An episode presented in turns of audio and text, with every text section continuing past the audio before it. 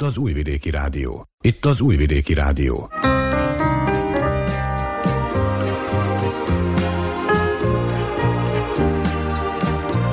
Egészségügyi mozaik.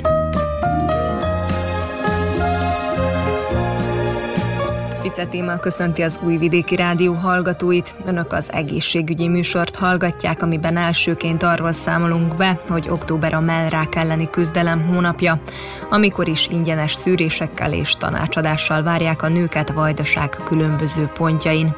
A statisztikai adatok szerint a márák a középkorú nők leggyakoribb daganatos megbetegedése, ezért fontos a rendszeres önellenőrzés, és különösen 40 éves kor fölött a szűrővizsgálatokon való rendszer rendszeres részvétel.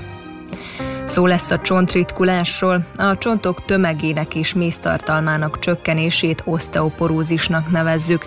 A betegség fokozott törékenységgel és kúros és spontán törések kockázatának növekedésével jár. Bemutatjuk a köpölykezelést. Ez egy vákumos masszázs, amely a hagyományos kínai gyógyászat egyik terápiás eszköze. Használata során vákum keletkezik, melynek hatására a kezelt területen a kapilláris erek kitágulnak. Fokozott vérbőség alakul ki, ezáltal javul a bőr, az izom és a kezelt területhez tartozó belső szervek vérellátása, tehát a vérkeringés és az anyagcsere. És végezetül beszámolunk az energiaitalok negatív hatásairól is. Többek között ezekkel a témákkal készültünk mára, ha felkeltettük érdeklődésüket, tartsanak velünk Vukicsevics Mihályló zenei szerkesztő és Stanislava Pacsarics hangtechnikus nevében tartalmas időtöltést kívánok.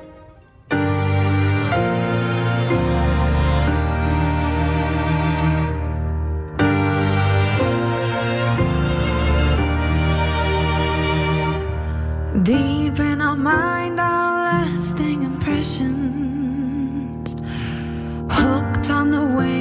waves of heavenly frequencies. Inside the womb, I heard him repeat to me. And as I was born, I recognized his voice. Deep in his eyes, hide truths of confessions. Handsome as looks projected so easily. Hearts you would lose, electing paternity. slightest choice. Winds blow. So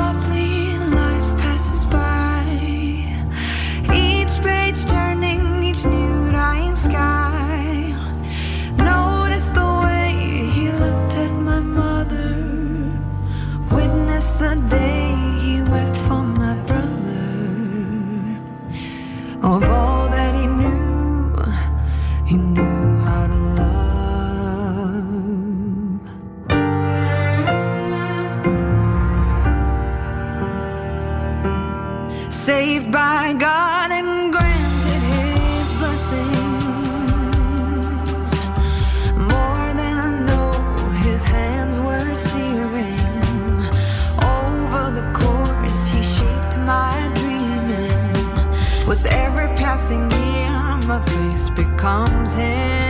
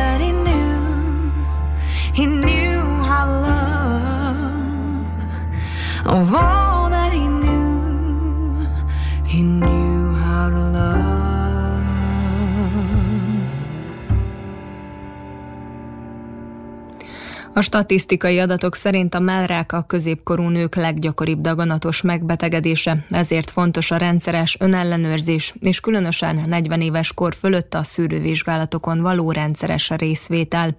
Balog András szülésznőgyógyász szakorvost kérdeztük.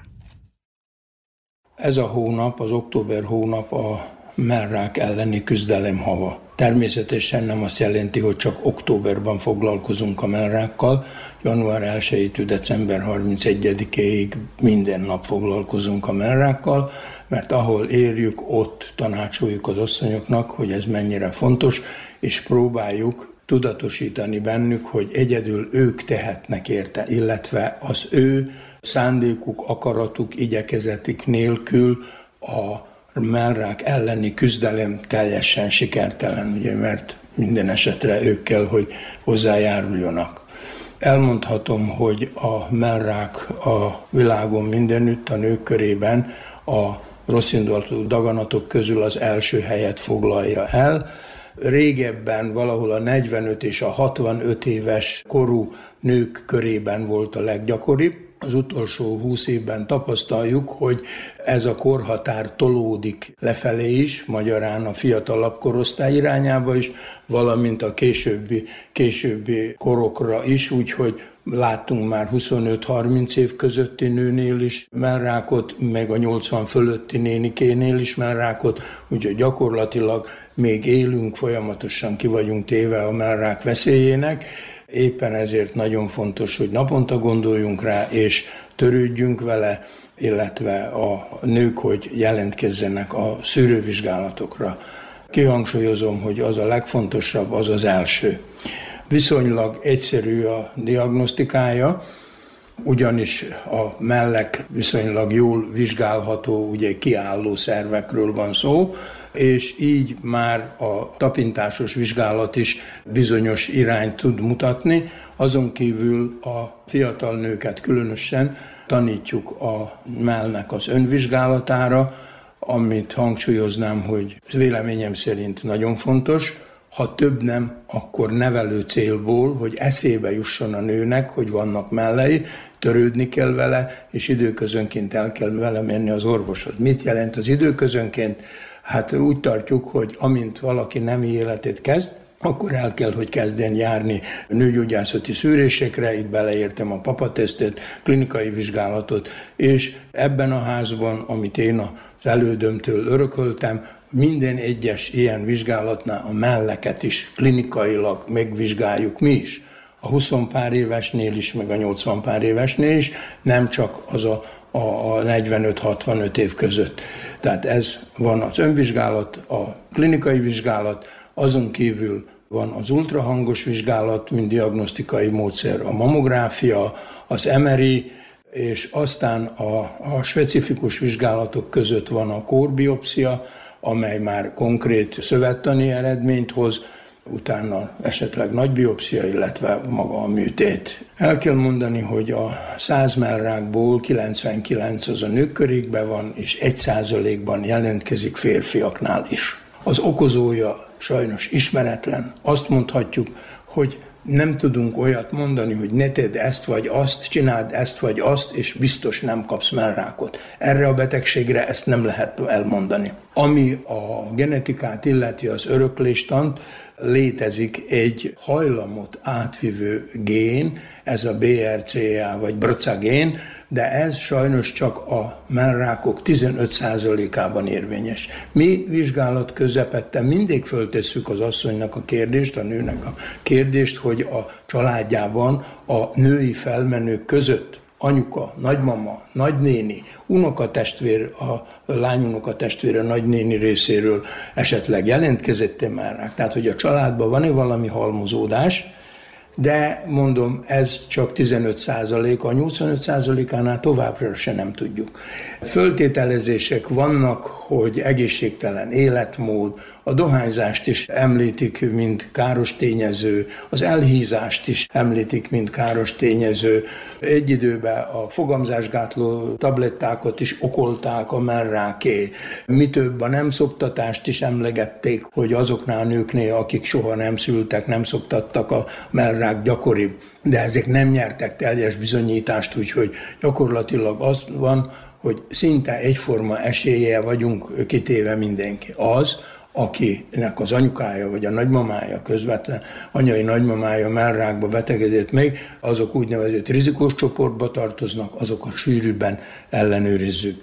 Ami a normál ellenőrzést illeti, erre létezik egy protokoll, tehát évente egy klinikai vizsgálat, havonta egy önvizsgálat, mégpedig legjobb rögtön a menstruáció utáni napokban elvégezni, két módja van, az egyik az fekve, és a kontra kézzel, tehát a jobb mellett a bal kézzel, a bal mellett a jobb kézzel, és a négy ujjunk begyével négyzetcentiről négyzetcentiméterre türelmesen körültapogatjuk, kezdve a perifériáról is koncentrikus körökbe haladunk befelé a melbimbó felé, és ott fejezzük be a vizsgálatot.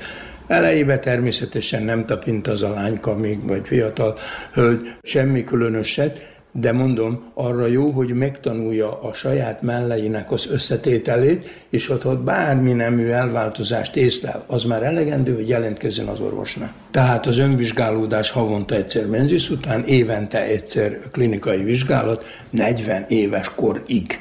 40 éves kortól a protokollba benne van az évi ultrahangvizsgálat. Tehát ide, amikor eljön Papa Nikolau tesztre, nőgyógyászati szűrésre, akkor mindig kap egy utalót a mell ultrahangos vizsgálatára. Ha a klinikai lelet teljesen normális volt.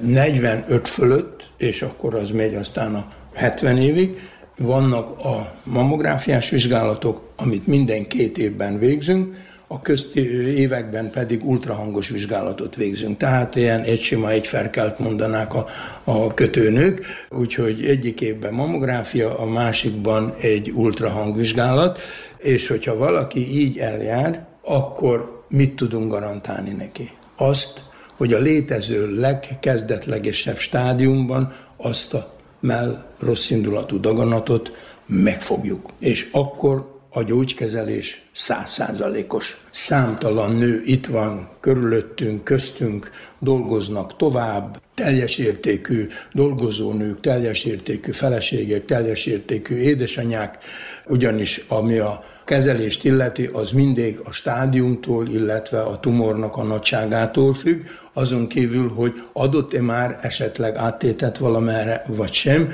Ezt mindig egy bizottság határozza meg, soha nem egy orvos. Vannak ilyen onkológiai bizottságok, amik meghatározzák, ez külön profilú orvosokból, magasan képzett orvosokból áll, általában sebész van benne, belgyógyász van benne, radiológus van benne, akinek mindnek a az alap szakosításán kívül van még egy onkológiai szubspecializációja is, általában ez Kamenicán történik, ugye, és ott határozzák meg, hogy konkrét esetben milyen lesz a terápiás séma. Ezzel mi a primáros szinten már nem foglalkozunk, ugye természetesen a mi dolgunk főképp ugye az egészségügyi nevelés, azon kívül pedig a szűréseknek a megszervezése, lefolytatása és odajuttatása a, a megfelelő szekundáris, illetve terciáris szintre. Ez volna a séma, hogy így mondjam, egészséges nők esetében. Amikor az asszony azzal jön, tehát aki nem vesz részt ezeken a szűréseken, meg magyarázhatatlan okokból, mert nincs rá magyarázata. Ezek a szűrések teljesen ingyenesek. Időpontot lehet rá kérni, olyat, ami ő neki abszolút megfelel, megválassza, hogy mikor akar eljönni. Tehát nem nincs kényszerítve amikor éppen alkalmas neki nagyjából egy évente, de most két hét tolódás jobbra-balra nem, nem változtat a, a lényegen és nincs rá magyarázat, hogy miért nőjön. Ez fájdalommentes, teljes egészében, ingyenes, hozzáférhető, van ultrahangunk, két szakemberünk ebbe a kisegészségházba, aki végzi az ultrahangos vizsgálatokat. Nagyon jó radiológiai technikusunk, radiológusunk, de aki kéri, gond nélkül tudunk adni utalót az Entai kórházba, és ugyanezekre vizsgálatokra is, tehát a, még az orvosválasztás is biztosítva van úgyhogy nyugodtan eljárhat. Valami megmagyarázhatatlanokból mégse nem mennek. Na most ilyenkor, ha ő megtapint magának valami csomót, egy nagy baj van. Én így szoktam mondani öregesen már ugye nyugdíj előtt, hogy nagyon kár, hogy nem fáj. Már az első megjelent malignikus sejt úgy fájna, mint a legnagyobb fogfájás azt tartja a mondás, hogy a fájdalom az barátja a betegnek is, meg az orvosnak is. Mert a beteget elzavarja az orvoshoz, az orvos pedig oda vezeti, hogy mégis hol van az a probléma, hol van a betegség, segít mind a kettőnek. Bár fájna, az a baj, hogy nem fáj képes megnőni megyszem, cseresznyeszem, zöld nagyságra is az a csomó, és egyáltalán nem fáj. Esetleg kicsit feszít, kicsit másként. Van, amikor a tükörbe veszi észre, van, amikor olyan esetem is volt, hogy a férje vette észre, a párja. Szeretkezés közben valami gyanús lett a férnek, gyakorlatilag hálás lehet az asszony, és akkor elindult a kivizsgálás, ami megint csak abból áll, hogy klinikai vizsgálat, ultrahangos vizsgálat, mammográfiás vizsgálat, és utána jön a tűbiopszia, a kórbiopszia, ami már konkrét szövettani eredményt ad, és attól függően ugye utána megy a, erre a bizottsági vizsgálatra, ahol meghatározzák, hogy a konkrétan az ő esetében milyen terápiás sémát fognak alkalmazni. És akkor ez a terápia lehet sebészeti, lehet kemoterápia, illetve lehet sugárterápia, illetve ezeknek a módszereknek a kombinációi attól függ, hogy melyikről van szó. Azt lehet mondani, hogy ahogy múlik az idő, úgy sikeresebbek ezek a terápiák, és visszakerülnek az asszonyok a normális életbe, ahol aztán folytatják a munkájukat, a családi életüket, a házasságot, a gyerekeket nevelik, nagyszülői kort megérnek bizonyos ellenőrzések mellett, utókezelés attól függ, hogy milyen fajtájú volt szövettanilag az a tumor, ugye vannak, akik utána aztán még öt évig szednek gyógyszereket, járnak az ellenőrzésekre, de itt vannak közöttünk, és egészségesek, és, és meg vannak mentve. Akkor milyen gyakori az, hogy el kell a teljes mellett távolítani? Ez már inkább ritkának számít, mint gyakori. Valamikor ugye a tudomány állása azt mondta, hogy nehogy, nehogy, és akkor ugye szedték le a teljes melleket. Most ott a, általában a sebész ugye azon a bizottságon az, aki eldönti, hogy éppen csak a tumort veszik ki, éppen csak, hogy a mellnek egy negyedét, ilyen kvadrantektómia, tehát részleges mellszövet eltávolítás, illetve attól függően, van az a Sentinel csomó, ami a hónajba, azt kötelezően mindig megfestik műtét előtt, és akkor azt a csomót kiveszik, és megnézik, hogy abban van-e áttét, ha abban nincs áttét, akkor a mellett gyakorlatilag nem is műtik, illetve nem távolítják el a hónajban lévő nyirokcsomókat, ha viszont abban a Sentinel csomóban találnak áttétet, akkor az összes nyirokcsomót a hónajból is el kell távolítani, az már egy kicsit összetettebb műtét.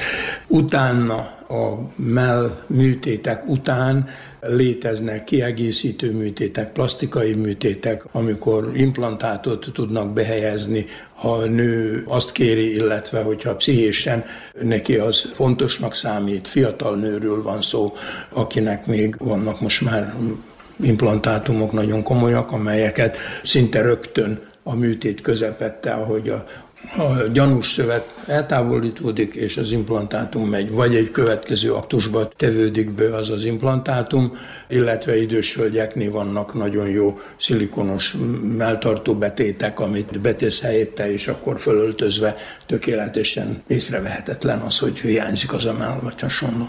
Mondta, hogy mi a protokoll, de hogy egyébként jönnek a nők, tehát hogy jönnek rendszeresen ezekre a szűrésekre?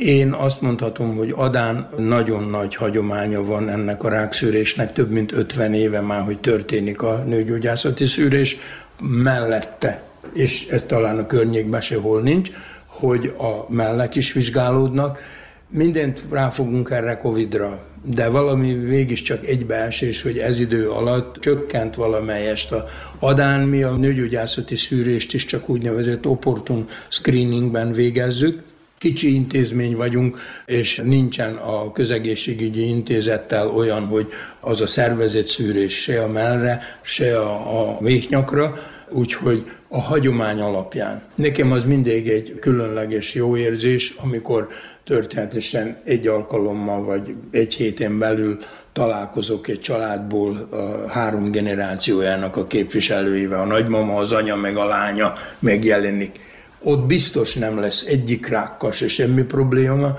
mert ott már benne van a családi neveltetésben az, hogy járni kell a szűrésre. És azok, akik, akiknek a nagymamája is járt szűrésre, annak a lánya is jár, meg az unokája is jön, és ott nincsenek gondok. Természetesen itt is vannak importesetek, akik ide költöztek, nincsen ilyen jó egészségügyi szokásuk, hogy járjonak ezekre szűrésekre, de hallják a barátnőktől, a munkatársnőktől, a stb., és akkor csináltunk akciókat, folyamatosan hirdetjük, mondjuk, történetesen ezt is abból a célból teszem, hogy népszerűsítsem a szűrővizsgálatokat, mert az az egyedüli mód, amivel tudunk harcolni a mellrák ellen, hogyha gyakran járunk, hogy időbe mert az idő, mint faktor nagyon-nagyon lényeges, fontos. Fejlődnek utána a kezelési módszerek is, minden, de az a legjobb, ha ez a betegség meg sem jelenik, illetve ha megjelenik, akkor nagyon korai stádiumban, rögtön nyakon legyen csitva, és százszázalékos a gyógyulás. Jobban odafigyelnek terhesség után a nők ezekre a dolgokra, hogy a mellüket jobban átnézetik? Külön nem vezettem evidenciót, nem vizsgáltam, de, de nem tűnik föl különösen. Gondolom még azt is, hogy megjelent a gyerek vagy már ha második gyerek. És akkor az egy bizonyos időt, figyelmet elvon az anyától, önmagáról. Akkor már többet szaladnak a gyermekorvoshoz, ez a baj, az a baj a gyerekkel, stb., és megfeledkezik magáról. Szomorú, hogy még a szülés utáni 6 hetes, meg a 6 hónapos kontrollra is körülbelül a nőknek, a leszült anyáknak csak egy 50 a aki jelentkezik. Jól érzi magát, rendben van, a gyerekkel volt pár apró probléma, stb. elvonta figyelmét, és ő magával már vagy törődik, vagy nem törődik. Kontracepciót általában sokan már most egyedül is megoldják, pedig az arra szolgálna, hogy leellenőrizzük a 6 hetes kontrollnál, hogy a, a, a belső nemi szervek visszakerültek-e mind a normális helyzetbe, rendben van-e minden, és akkor, hogy beszélgessünk a szoptatás alatti kontracepcióról, illetve utána a hat hónapos kontrollnál mondjuk már lefeleződik azoknak az anyáknak a száma, akik szoptatnak, tehát már akkorra nincs szoptatás, vannak menstruációk, más kontraceptív módszerek is alkalmazhatók, és hogy esetleg arról beszéljünk. Úgyhogy a másik, amiről én, aki, aki tőzsgyökeres, hogy így mondjam, állami nőgyógyász, 40 éve dolgozom, ebből 35 a nőgyógyászatban, megjelentek a, a, megjelent a magánpraxis, a poliklinikák, aminek a munkájáról különösebb nekünk betekintésünk nincsen, hogy ott pontosan mi zajlik, hogy zajlik, mennyire járnak oda, mennyire járnak ide. Egyértelmű, hogy a munka megoszlik, bizonyos mértékben ugye itt valami formában csökken, ott meg szaporodik, mert nem érnek rá a nők, vagy valami meggondolásból, ha bár ugyanazt az orvos találja ott is, mert nagyon kevés olyan magán szakorvos van, aki a saját rendelőjében dolgozik, zömmel kiáró szakorvosok teljesítenek szolgálatot a, a magán poliklinikákon is, akik délelőtt valahol állami szektorba, délután este, meg szombatonként pedig a magánklinikán dolgoznak. Úgyhogy elérhetőek itt is, elérhetőek ott is. Na most az ő adataikkal mi nem rendelkezünk ők, hogy kinek, hogy számolnak el az adatokkal, mi rendszeresen adjuk a jelentéseket a közegészségi intézetnek, ahova tartozunk az adminisztrációval, úgyhogy az látható, de hogy az övéké látható, azt meg én nem tudom.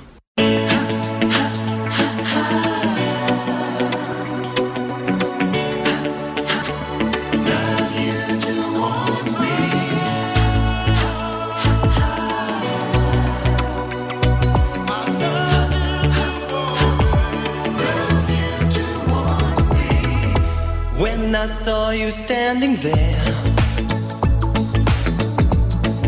a bell fell off my chair. And when you moved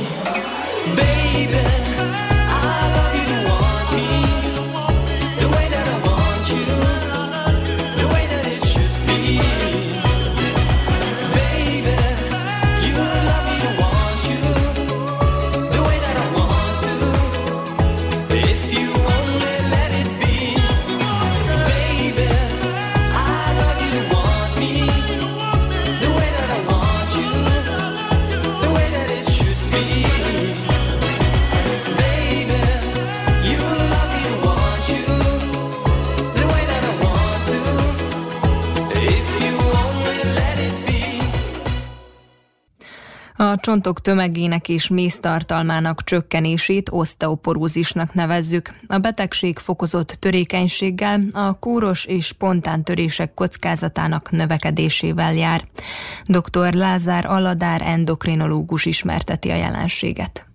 A csontritkulás, mint fogalom, valójában egy morfológiai fogalom, és itt orvosi diagnózisként leginkább a csont minőségi elváltozásait értjük, amellett, hogy a csontnak a felépítésében történnek változások, ilyen architektonikai összetételi változások, amelyben a hátterében összetett anyagcsere betegségek vannak, és akkor itt alapjában a csontritkulást, mint betegséget két részre oszthatjuk. Elsődleges és másodlagos csontritkulásról beszélünk. Elsődleges csontritkulásnál leginkább az időskori csontritkulást értjük, és ott még lehetnek egyéb típusú csontritkulás, aminek az okát nem tudjuk kideríteni, de lehetnek korai csontritkulás, vagy juvenilis típusú csontritkulás, tehát ilyen altípusokról beszélhetünk.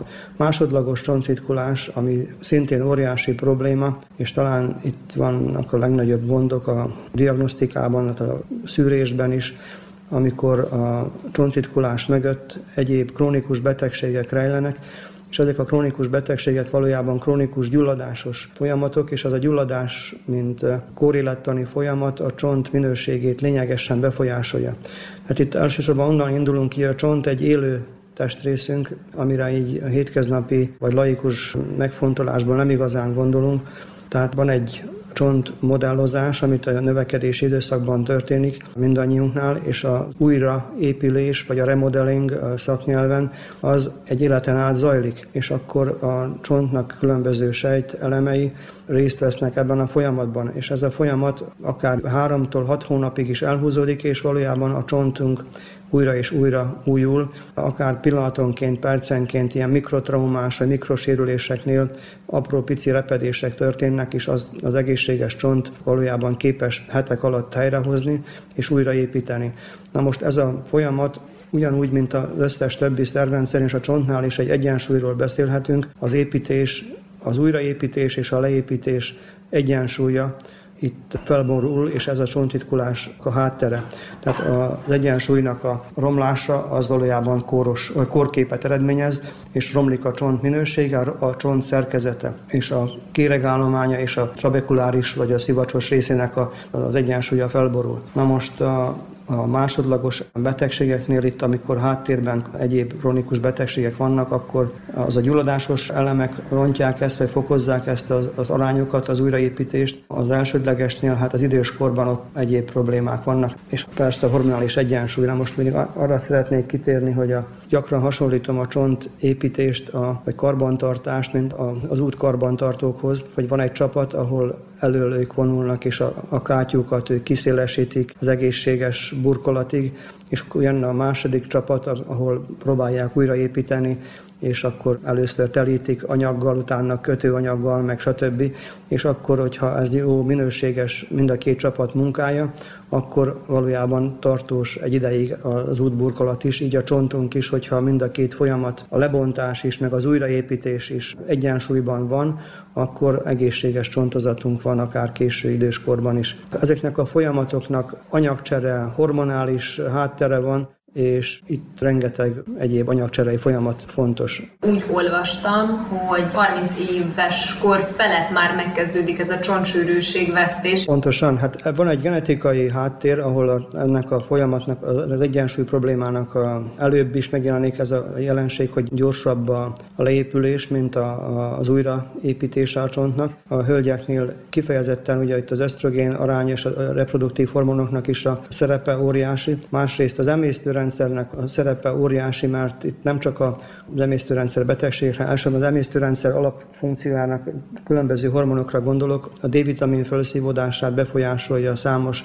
emésztőrendszeri folyamat, és nem csak a napozás, a napi 10-15 perces napozás szükséges, hanem az emésztőrendszer épsége, annak a mikrobiomája és egyéb más folyamatok, a kalcium felszívódás. Ezen kívül utána más szervrendszer, a máj és a vese, a vese kulcs szerepe van a kalcium háztartásban, és ahogy talán nem annyira ismeretes, ugye a pajzsmirigynek a működése és annak a betegségei ugyanúgy, és a mellékpajzsmirigy, és még az összes többi belső elvalasztású mirigy, ami ilyen visszacsatoló mechanizmussal összefügg a csonttal. A csont egyébként nem csak egy vitális szervünk, hanem egy raktár, mert onnan tudja a testünk mozgósítani például a kalcium ionokat, amelynek a szintje nagyon-nagyon pontosan meg van határozva, és szükséges ahhoz, hogy az összes izomzatunk, az idegrendszerünk megfelelően működjön. Tehát, hogyha a kalcium háztartásban gond van, akkor a csontból mozgósítja a szervezetünk, és fokozza a csont leépítést. Azáltal, hogy feláldozza a csontunkat az életünkért, mert a szív,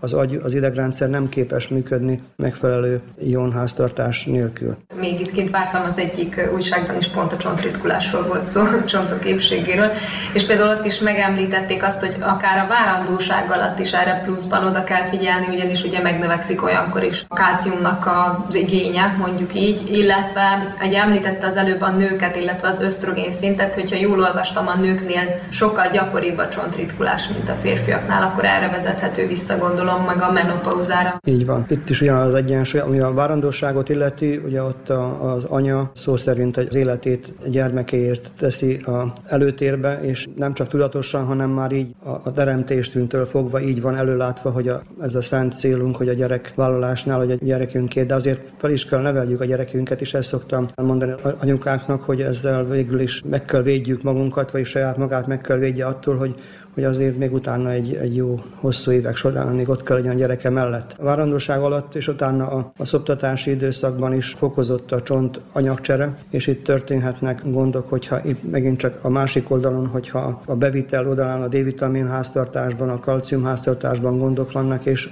ugyanúgy elég gyakori probléma a mellékpajzsmirigy működéssel. A D-vitamin hiány mai világban óriási gondot jelent.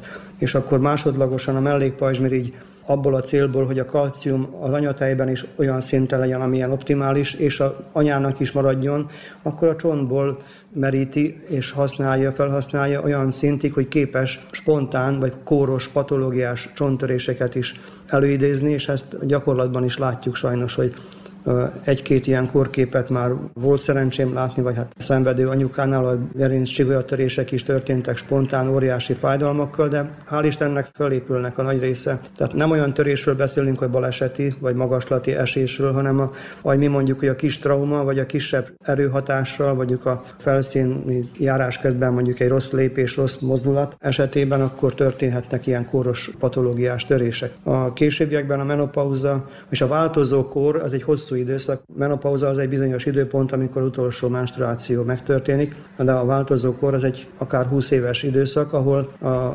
különböző módon történnek, a, de nem mindenkinél egyforma egyensúly. Az ösztrogén szint akár lehet már 40 éves kor alatti korai menopauza, amikor fokozódik a csontleépítés, és fölborul nem csak a csont, hanem egyéb más háztartás és a zsíranyagcsere is, és akkor ott egyéb más szedőmények is vannak a csontritkulás mellett, érrendszeri kockázatok, stb daganat kockázatok. Tehát az ösztrogén a hölgyeket védi, de sajnos, hogy annak van egy határ időpont, és utána fokozottan kell odafigyelni, mert valahogy kellene egyensúlyba hozni. Az étkezéstől kezdve a mozgáson keresztül, ez most nagyon óriási téma a csont. Az orvostudomány teljes egészét ki lehetne meríteni így az étkezéstől az összes szervrendszert. Ugye bizonyos betegségek esetén nem tudják a, a szteroidos kezeléseket ugye kizárni, viszont ezek a szteroidos kezelések is hathatnak úgy a csontra, hogy akár veszítenek a csontsűrűségből. Itt most érintettem egy pár szóval az elsődleges csontritkulást, az időskori, ami nem csak az esztrogén szint veszítésével jelentkezik, hanem még a, ugye ott a fokozott mellékpajzsmirigy működés, meg egyéb problémák is. Na most a másodlagos, egy óriási téma, Na most a gyulladásos betegségek érinthetik az összes szervrendszert, és ezek között olyan betegségeket is értek, mint az immunrendszeri betegségek, amelyeknek a kezelésében immunoszupresszív, a mai tudásunk szerint sajnos, hogy olyankor olyan kemény gyógyszereket kell alkalmaznunk, többek között a kortikoszteroid kezelés is szóba jött. Most a kortikoszteroid kezelés, mint gyulladáscsökkentő és immunrendszer befolyásoló kezelés valójában nem oki kezelés, de gyakran nem tudunk mást, mint hogy az alapbetegséget ezzel lelassítsuk, vagy megállítsuk, ha van szerencsénk ehhez és hogyha olyan betegségekről beszélünk, amelyek a vitális szerveket érintik, mint az érrendszeri betegségek, vagy a vese, vagy izomzati többszervi betegségek, vagy a kötőszöveti betegségek, akkor gyakran kell ilyen gyógyszereket alkalmaznunk. Ugye itt két hatványozott kockázata van a csontitkulásnak, mert egyrészt a maga az alapbetegség csontitkulással jár, és plusz még a gyógyszeres kezelés is fokozza ezt. És ezt nagyon nehéz kimutatni is az első hat hónapban, óriási a csontveszteség, és ezt még a, a mai készülékekkel a csontsűrűségmérésnél is nagyon nehéz igazolni, úgyhogy már a tapasztalat alapján is próbáljuk a csontritkulást megelőzni megfelelő D-vitamin pótlással, vagy még esetleg más gyógyszerekkel is, de hát ott sajnos, hogy attól függ, hogy a betegségnek a lefolyása az alapbetegségnek mennyire rontja, ott mindig kell ugye gondolnunk a csontritkulásra. Tehát itt lehetnek emésztőrendszeri betegségek, mondjuk a krónikus vékony vagy vastagbégyulladások, ott szinte mindegyik, minden esetben csontritkulással kell számolni. Vagy a kötőszöveti betegségek, a különböző, a reumatoid artritisztől kezdve a szisztémás betegségek, a lupus, szisztémás lupusig, vagy lehetnek egyéb más autoimmun betegségek. A daganatos betegségeknél, ahol a kortikoszteroid kezelés akár lehet része a kemoterápiás protokolloknak, ott ugyanúgy óriási a csontveszteség, de hát ott ugye az elsődleges problémára gondolunk leginkább, de hát a csontritkulásra is próbálunk gondolni. A krónikus veselégtelenség egyenlő a csontritkulással.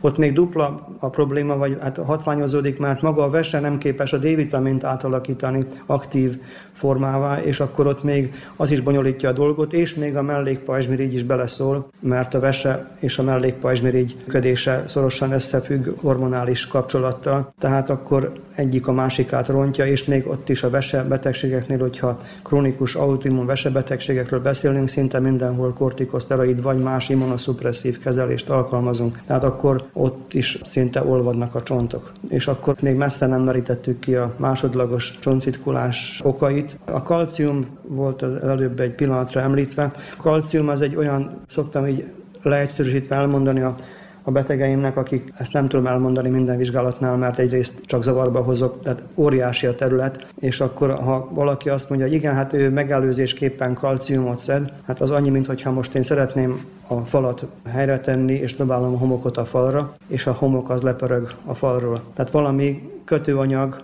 tehát hogyha akár a vakolás, vagy nem tudom, mi történik építészetleg, ott is van víz, meg cement, vagy mész, vagy egyéb anyag, most én nem vagyok a profi kőműves, de, de a, a csont építéshez is nem elég a kalcium. És különben is a kalcium mellett számos más nyomelemnek a óriási szerepe van a kalcium anyagcserében. A kalcium csak egy, egy építőanyag, amihez hogy bejusson egyáltalán a keringésbe számos szállítóanyagkör, és alapvetőleg ott a D-vitamin is, annak is egy folyamata, hogy hányszor, hány lépésben aktiválódik, és, és hogyan, milyen szerepe van a bélrendszertől kezdve a keringésen keresztül, és hogyha ez nincs, hanem mi csak a kalciumot szedjük, akár nem tudom, marok vagy kiló számra, az nem jut oda, és nem épül be. Annak az egy nagyon összetett folyamat a, a csont a remodellein, mint ahogy az elején mondtam. A tejtermékek. Ez is egy nagyon ilyen téma, hogy valaki nagyon mellette van, valaki pedig nagyon ellene, hogy ugye ezt csak kiskorban kellene inni, de hát ugye mások pedig, hát azért látjuk a boltokban, hogy elfogyik az a nagyon sok mennyiségű tej. Tehát, hogy most akkor az, amit a boltban veszünk, tej, az tartalmaz kalciumot, érdemes fogyasztani, nem érdemes fogyasztani. Ez most még inkább bonyolítja a témát, mert az egy külön téma, hogy most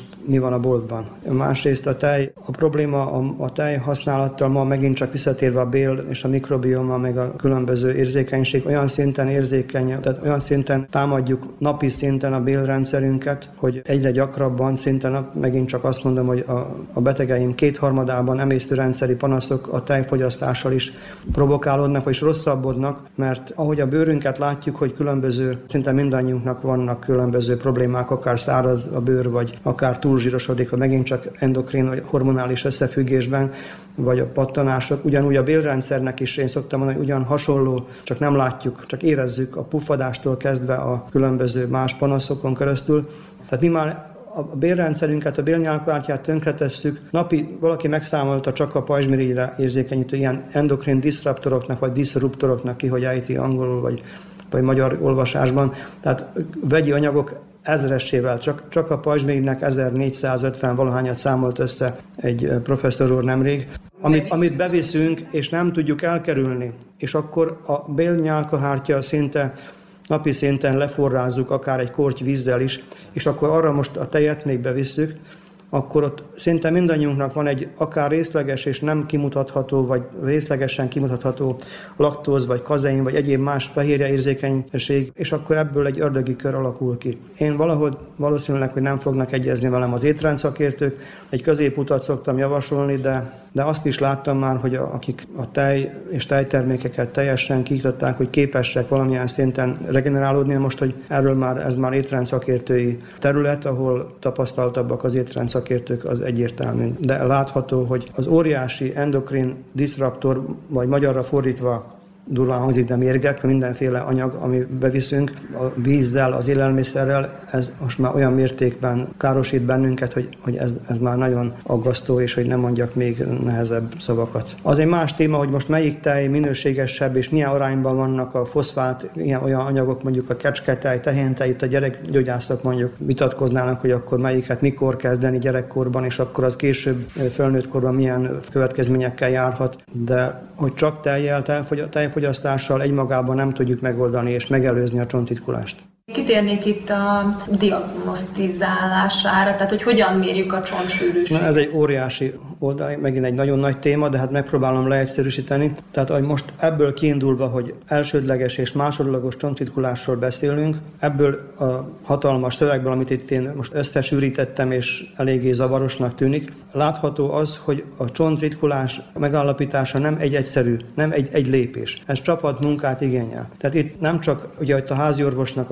az első lépés, hogy már kiszűrje azokat a betegeket, pláne akiknél már spontán vagy kis traumára vagy kisebb sérülésre történő törések zajlanak, akkor létezik egy bizonyos Frax index, amit akár az internetre is meg lehet nézni. Alatt 12 pontban gyorsan ki lehet számolni, milyen a kockázata, akár saját magának is a Frax indexet kiszámíthatja. Ott az életkor nem, stb. dohányzás és egyéb menstruáció, egyéb paraméterek, meg mutatók, és utána következnek az orvosi diagnosztikai eszközök. De az, hogy elmegyünk csont sűrűség mérésre, az nem elegendő ahhoz, hogy megállapítsuk, hogy csak az alapján, hogy csontitkulása van-e vagy nincs. Az egyik gond. A másik gond, hogy a csont sűrűség mérésre alkalmazott eszközök, ezek a bizonyos DEXA gépek, azok egymagában nem adnak százszázalékos választ, hogy csontritkulása van-e vagy nincs. Az egy másik dolog, hogy a biztosító a gyógyszeres kezelést pont ahhoz a géphez köti, vagy annak a kimutatásához köti, ez egy probléma, de az nem elegendő, nem megnyugtató, hogyha a gép azt mutatja, hogy hű, de milyen jó állapotban van a csontunk. Hasznos, de nem elegendő. A másik az, hogy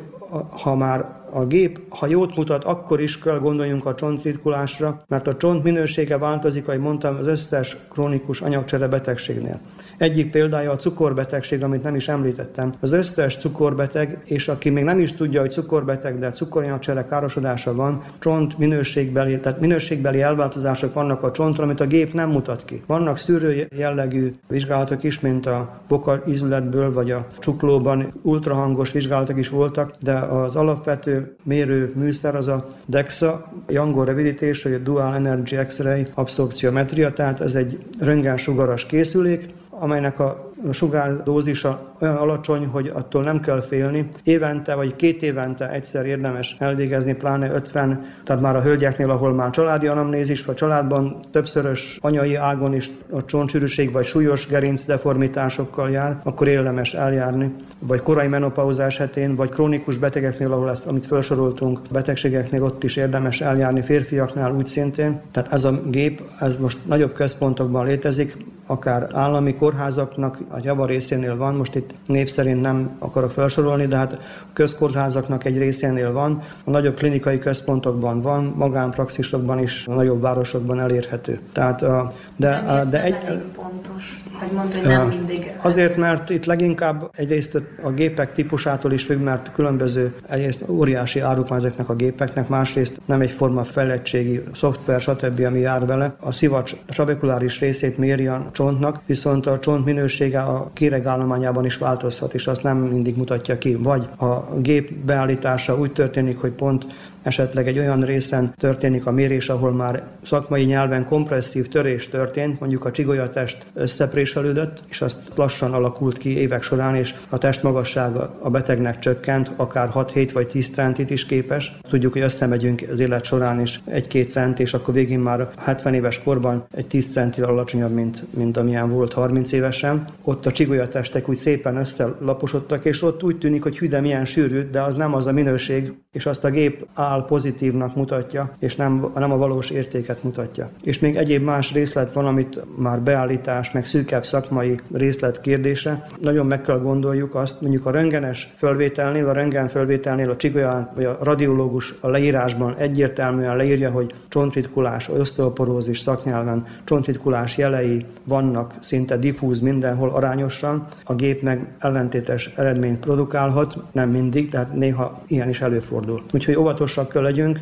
Itt egy a gond, hogy akkor milyen kezelést alkalmazunk ilyenkor, hogy belevágunk-e egy olyan kezelésbe, vagy csak maradunk a D-vitamin pótlásnál és a kalcium pótlás és egyéb nyomelemek, amik még fontosak, a magnézium, a cink, stb. Vagy már más gyógyszereket is alkalmazunk, akár biztosítás terhére, vagy akár nem, ezt már a beteggel megbeszéljük. De amit mondtam, még, tehát csapatmunka, ennek a csapatnak része nem csak az ortopéd vagy a fiziáter, hanem is, is ortopéd, fiziáter, endokrinológus, nőgyógyász. Vannak központok, például Magyarországon, amikor ezt a DEXA gépet először láttam, akkor a nőgyógyászok mutatták be azon a képzésen, ahol volt szerencsém részt venni.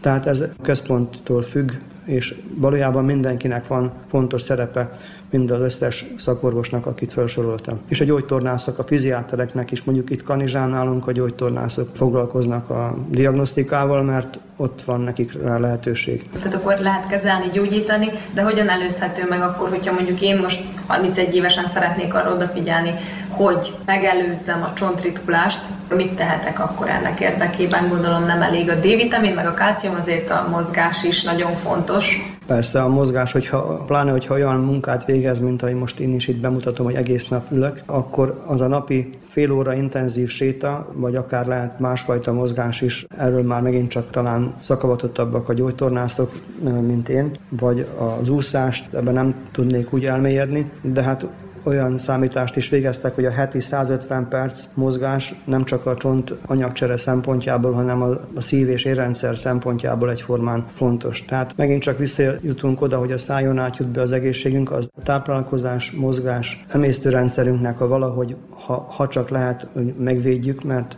sajnos, hogy a, mi azt ki is fizetjük és megvesszük a, a rengeteg vegyszert, és, és nem tudom, hogy hogyan mondjak bármi okosat, hogy hogyan tudjunk ettől, tudjuk magunkat megvédeni. Mert van, aki azt mondta, hogy elvonult, nyugodt életmód, a tanya saját maguk termelnek mindent, és akkor is előjött mondjuk épp egy pazsmirigy betegség. De volt olyan beteg, páciens, nem beteg szerencsére, aki teljesen normális D-vitamin szintet hozott a laborból, miközben a sarkvidéken él. Épp az előbb is említettem a betegemnek. Ott többségében ott él a sarkkör fölötti éjszakabbra, és ott aztán nem igazán lehet napozni, csak lehet úgy, hogy... Pont erre gondoltam, hogy a, másképp táplálkozik. Egyrészt ott még mindig valahogy meg van védve a, mondjuk az, amit itt mondjuk egy flakon vízben, amit most egészségesnek, úgysem mondok most márkát, de hogy egészséges vizet vásárolunk a polcról, és abban a vízben lehet, hogy a víz maga, mint víz egészséges valamelyik forrásból, de amikor föltöltik, és azok a mikrogranulált műanyag szemcsék, amit megiszunk vele együtt, az most így durván ledarálja belünket, és így nagyon csúnyán hangzik.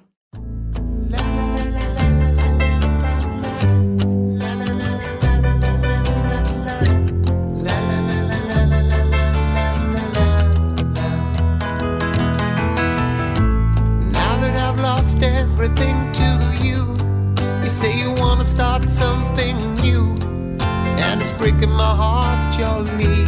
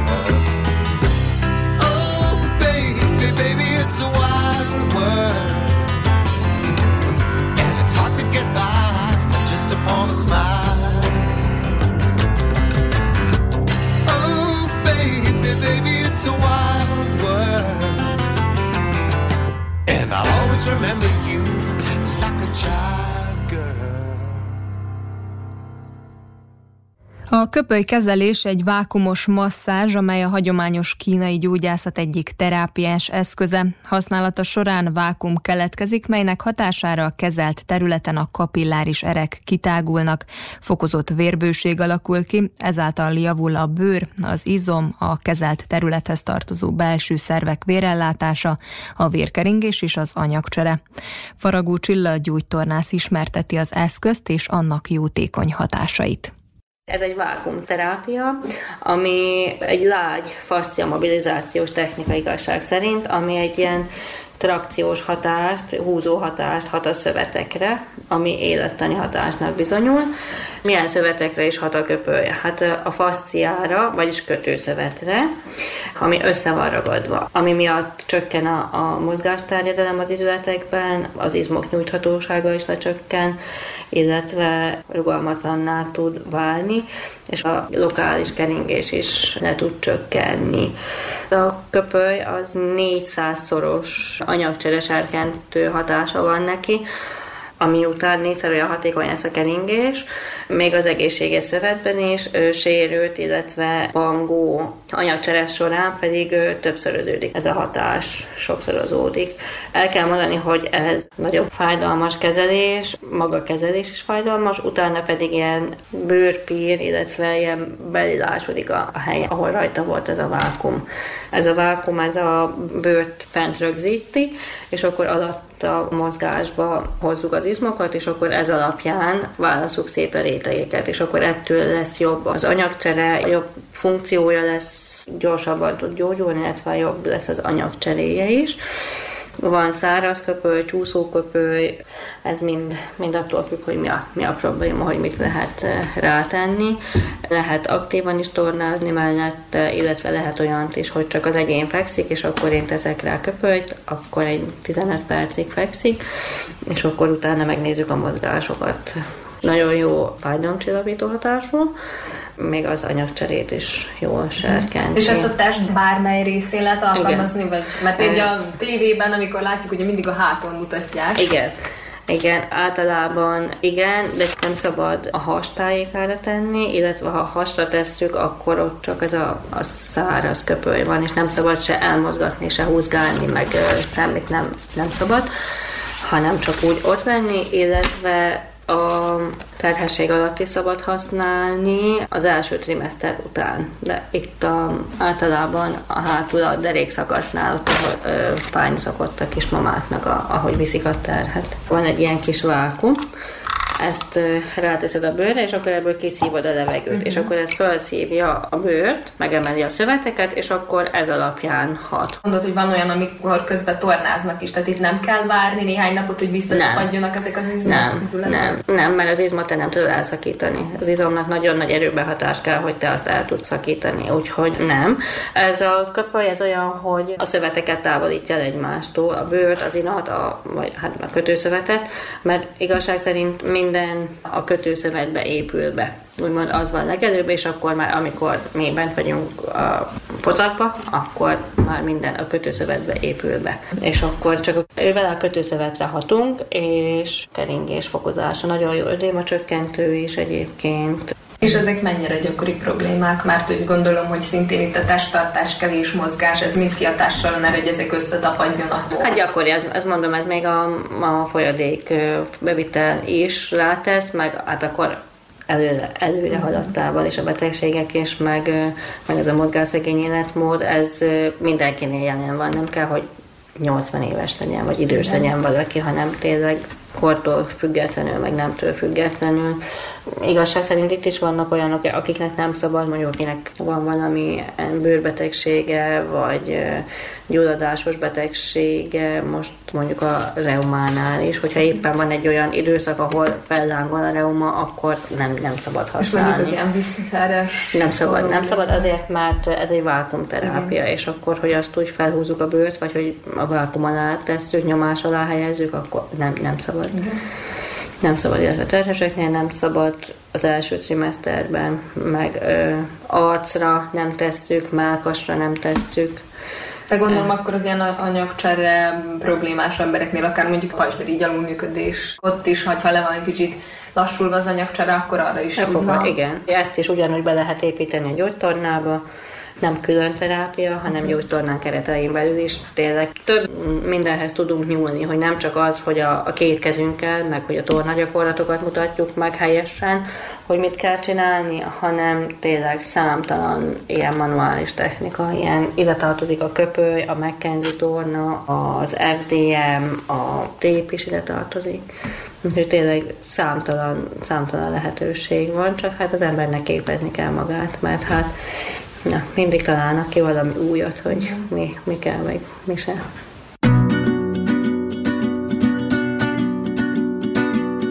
Már van olyan nap, hogy nem jutsz eszembe. Van olyan nap, hogy belehalsz a csendbe. Már van olyan nap, hogy nevetek egy viccen. Pedig nélküled semmim sincsen. Már van olyan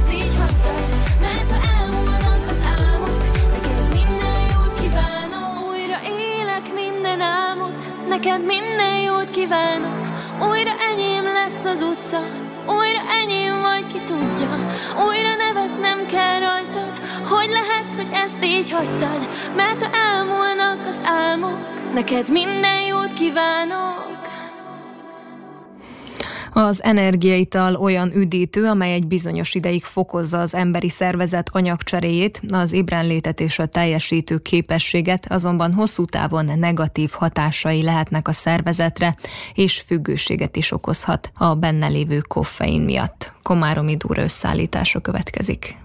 Nemrégiben Szerbiába is megérkezett egy új energiaital, mely azután gyorsan népszerűvé vált a fiatalok körében. Elsősorban az influencerek reklámjának köszönhetően. Egy üveg ára 1000 dinár körül alakul. A fél literes üvegekben lévő energiaital 200 mg koffein tartalmaz, ami 4 espresszó mennyiségének felel meg. A szakemberek szerint egy átlagos felnőttnek nem ajánlott 400 mg koffeinnél többet bevinni a szervezetébe. Helybut Elvira a gyerekorvos. Felnőttek is, hogyha meginának csak egy doboz ilyen energiaitalt, akkor nem volna gondba, csak az a probléma, hogy itt nincs mérték, és felnőttek is liter számra szokták elfogyasztani ezeket az energiaitalokat. Van benne taurin, ami tévesen az volt, hogy az nagyon káros, pedig az egy fehérje. Még van a koffein, a koffein az a veszélyesebb. Van a koffein tartalma szerint lehet alacsony, közepes, meg ilyen magasabb szintű koffein tartalom energiaital, és ezt szokta pörgetni fel a gyerekeket, meg a felnőtteket, és a gyerekeknél ez azért is veszélyesebb, mert kisebb mennyiségben, ugye az a gyerekeknek az is elég, hogy felpörgesse a szívpanaszok, a melkasszorítás, nem tudnak aludni, nem tudnak odafigyelni, mikor többet megisznak, mint egy üveg, egy olyan kis dobozzal. Most uh, Szerbiában megjelent egy új energiaital, ami hát fél literben 200 mg koffein található. Ennek milyen hatással lehet a gyerek szervezetére? Gondolom, én a gyerekeknek nem ajánlanám, mert ez, ezt gondolom, ez nagyon nagy mennyiségű koffein tartalma van. Hát ez magas vérnyomás is idézhet elő, szívbetegséget idővel, fölpörgeti nagyon a gyerekeken, ne Isten, még hogyha használják még alkohollal, ilyen bulikban, mert átlagban akkor szokott lenni, különben a koffeinnek erős vízhajtó hatása is van, hát még kiszáradás is történhet neki, fejfájás, szóval abszolút nem ajánlom az ilyen magas, nagyon magas tartalmú koffeinokat, de még azokat a kis alacsony koffein tartalma, még a kóla is magába elég sokat tartalmaz, 11, ha bár ott tartozik az alacsony koffein tartalmaz két deci, de amikor megisznak két litert, nekem volt gyerek olyan is, aki függővé vált, már csak a kólaivástól, hogy neki minden nap két liter kólát meg kellett inni, és nem, nem bírt aludni, és azért jelentkezett nálam. Utána éjszaka ment le a benzinkutra, hogy vegyem, mert meg kellett inni a kólát. Akkor képzeljen még az ilyen kis energiaitalok, amiben 200 milliterbe, vagy most legyen fél literbe, ekkora tartalmú koffein lesz. Hát nem tudom, mivé válnak a gyerekek már végül majd. Bár a cég kiemelte, hogy az energiaitaljuknak koffeinmentes változata is van, Ausztráliában és az Egyesült Királyságban bizonyos iskolákban betiltották, és több országban is kivonták a forgalomból.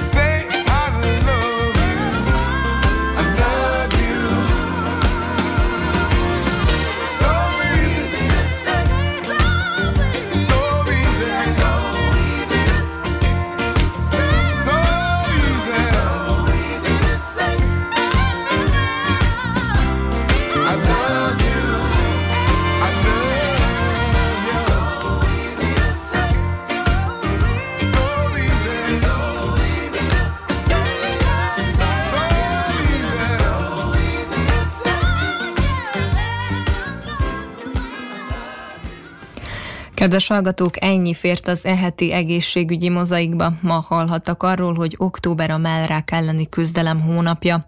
Szó volt a csontritkulásról, bemutattuk a köpölykezelést, valamint beszámoltunk az energiaitalok negatív hatásairól. A munkatársak nevében Fice Tilma köszöni meg figyelmét. Műsorunk visszahallgatható a www.rtv.rs.hu honlapon, a médiatárban az egészségügyi mozaik cím alatt. Az egészségügyi műsorral a jövő héten is a szokásos időben, tehát csütörtökön délelőtt a 10 és az esti ismétlésben a 8 órai hírek után jelentkezünk. További szép napot és jó rádiózást kívánok!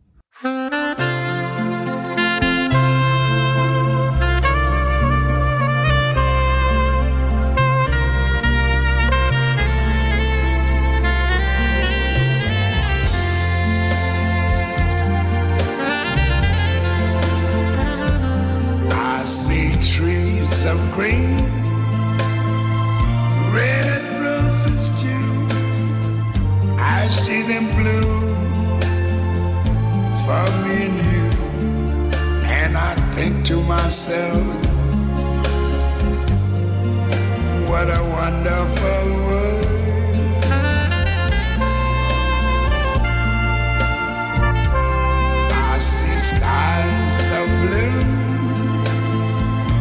Clouds of white. The bright, blessed day, the dark, sacred night. And I think to myself, what a wonderful world.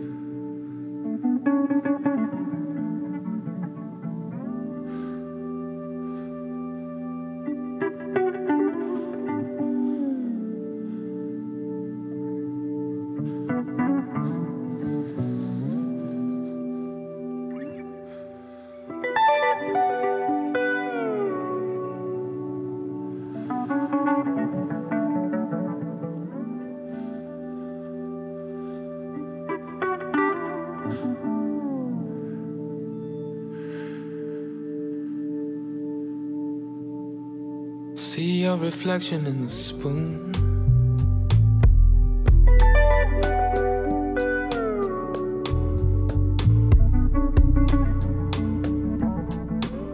It looks different.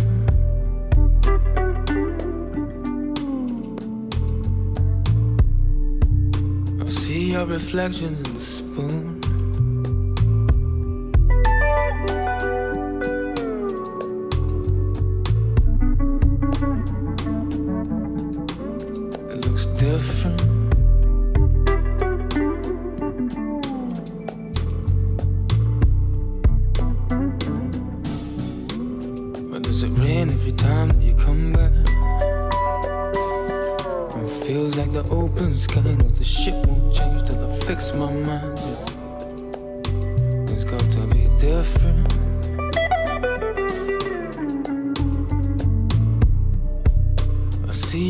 reflection in the spoon.